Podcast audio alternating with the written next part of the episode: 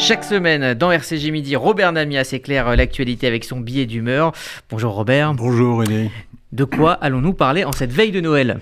Eh Bien, justement, moi j'entendais au début du mois de décembre, au moment du congrès des Républicains, euh, les dirigeants de ce parti nous expliquaient que, au fond, ce tombait très bien la date, puisque ça permettrait, euh, lors du repas de Noël, de parler du projet républicain. Et puis, j'ai entendu la semaine dernière les proches d'Emmanuel Macron et son entourage expliquer que, euh, après tout, euh, si Emmanuel Macron avait fait cette euh, longue interview il y a maintenant huit jours, c'était aussi pour qu'on s'empare de ce qu'il disait et que l'on puisse en discuter le soir de Noël. Alors moi, je vais vous dire, moi, je vais plutôt éviter, et j'invite tous ceux qui nous écoutent à faire la même chose, pour deux raisons. La première, c'est que c'est pas très festif, et qu'au fond, euh, le soir de Noël, euh, plutôt que de parler politique, même si on adore ça ici en France, euh, bah, on parle d'amour, d'affection, on est proche des siens, on parle de cadeaux, et puis pourquoi pas, on parle de littérature, de cinéma, enfin de tout ce qui peut faire un repas de famille agréable, qui se termine différemment de festen, et qui permettent au contraire de se retrouver, de se rassembler malgré le Covid. Et puis la deuxième raison, surtout, c'est que euh, ça n'a strictement euh, aucun intérêt. Aucun intérêt parce que tout ce qu'on peut dire en ce euh, jour de Noël sera évidemment démenti trois mois plus tard, au moment de l'élection. Je n'en veux pour preuve que tout ce qui se passe depuis 50 ans, c'est toute l'histoire de la présidentielle sous la Ve République qui le montre. qui aurait dit trois mois avant euh, le mois de décembre 1965, euh, c'est-à-dire au mois de septembre, que le général de Gaulle serait en balotage.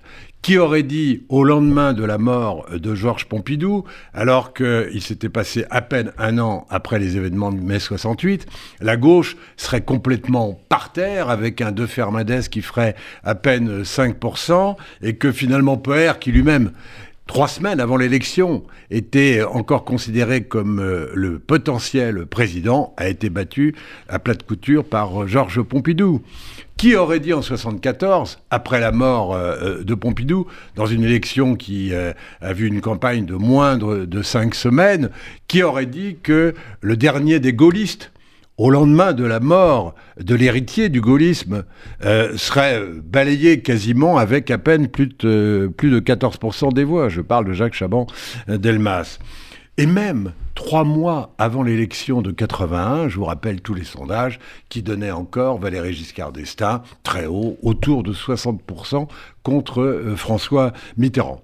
Je ne parle pas de, de, 88 où très vite on a vu que euh, le président Mitterrand pourrait être euh, réélu en période de cohabitation, mais parlons de 95 à trois mois de l'élection, euh, certains, comme Charles Pasqua par exemple, nous expliquaient que Balladur serait élu quasiment au premier tour. Jacques Chirac était à moins de 10% euh, dans les sondages.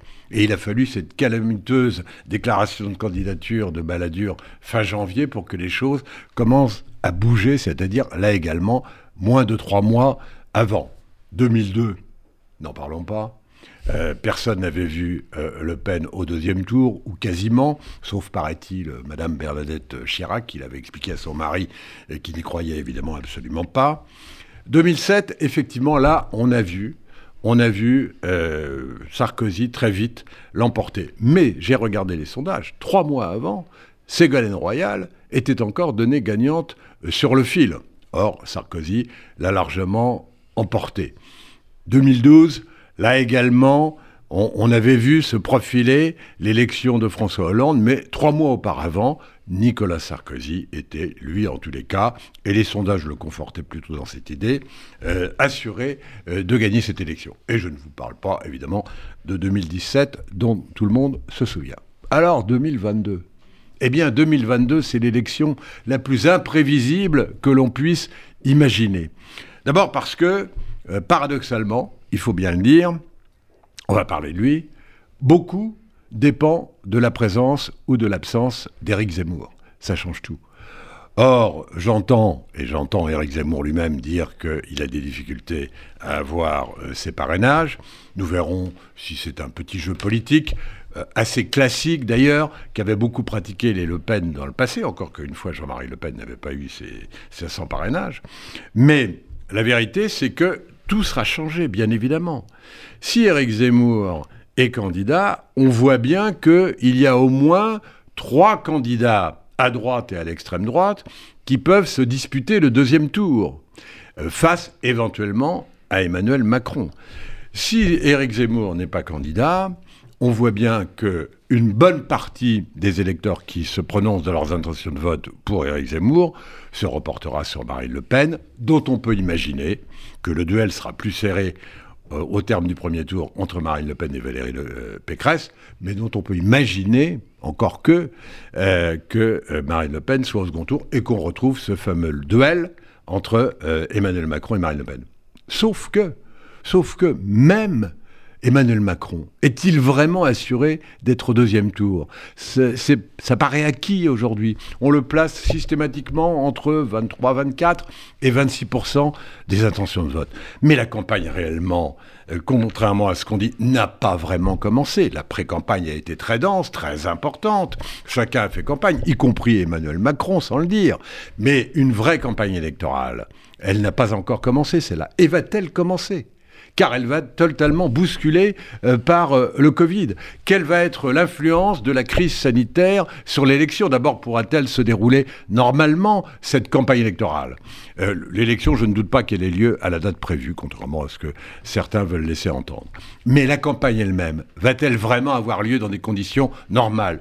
Normales, certainement pas. Y aura-t-il des meetings, des grands meetings? Elle va se passer essentiellement à la télévision, à la radio, sur les réseaux sociaux. Ce sera une campagne tout à fait différente et qui donc peut produire des résultats tout à fait différents. Donc, je reviens à ce que je disais tout à l'heure, pour le 24 décembre et passer à Bon Noël, parler d'autre chose et surtout n'écoutez pas ceux qui, de manière péremptoire, vont vous expliquer que Zemmour va l'emporter, que Marine Le Pen, que Marine Le Pen est déjà à l'Élysée et qu'Emmanuel Macron sera quasiment élu euh, au premier tour. Ils n'en savent strictement rien. Alors, lisez, Parlez de vos lectures, parlez de vos films, par exemple, parlez du dernier métro, que moi j'ai revu hier, et qui est un film formidable euh, sur la guerre de 40, qui ferait encore aujourd'hui beaucoup méditer. Parlez de J'accuse, de Polanski, qui est un film formidable, malgré les polémiques qui ont eu lieu autour de ce film, et qui mérite d'être encore aujourd'hui euh, discuté. Et pourquoi pas relisez les réflexions sur la question juive de Jean-Paul Sartre et parlez de tout ce que vous voulez, mais ne parlez pas politique ce soir-là.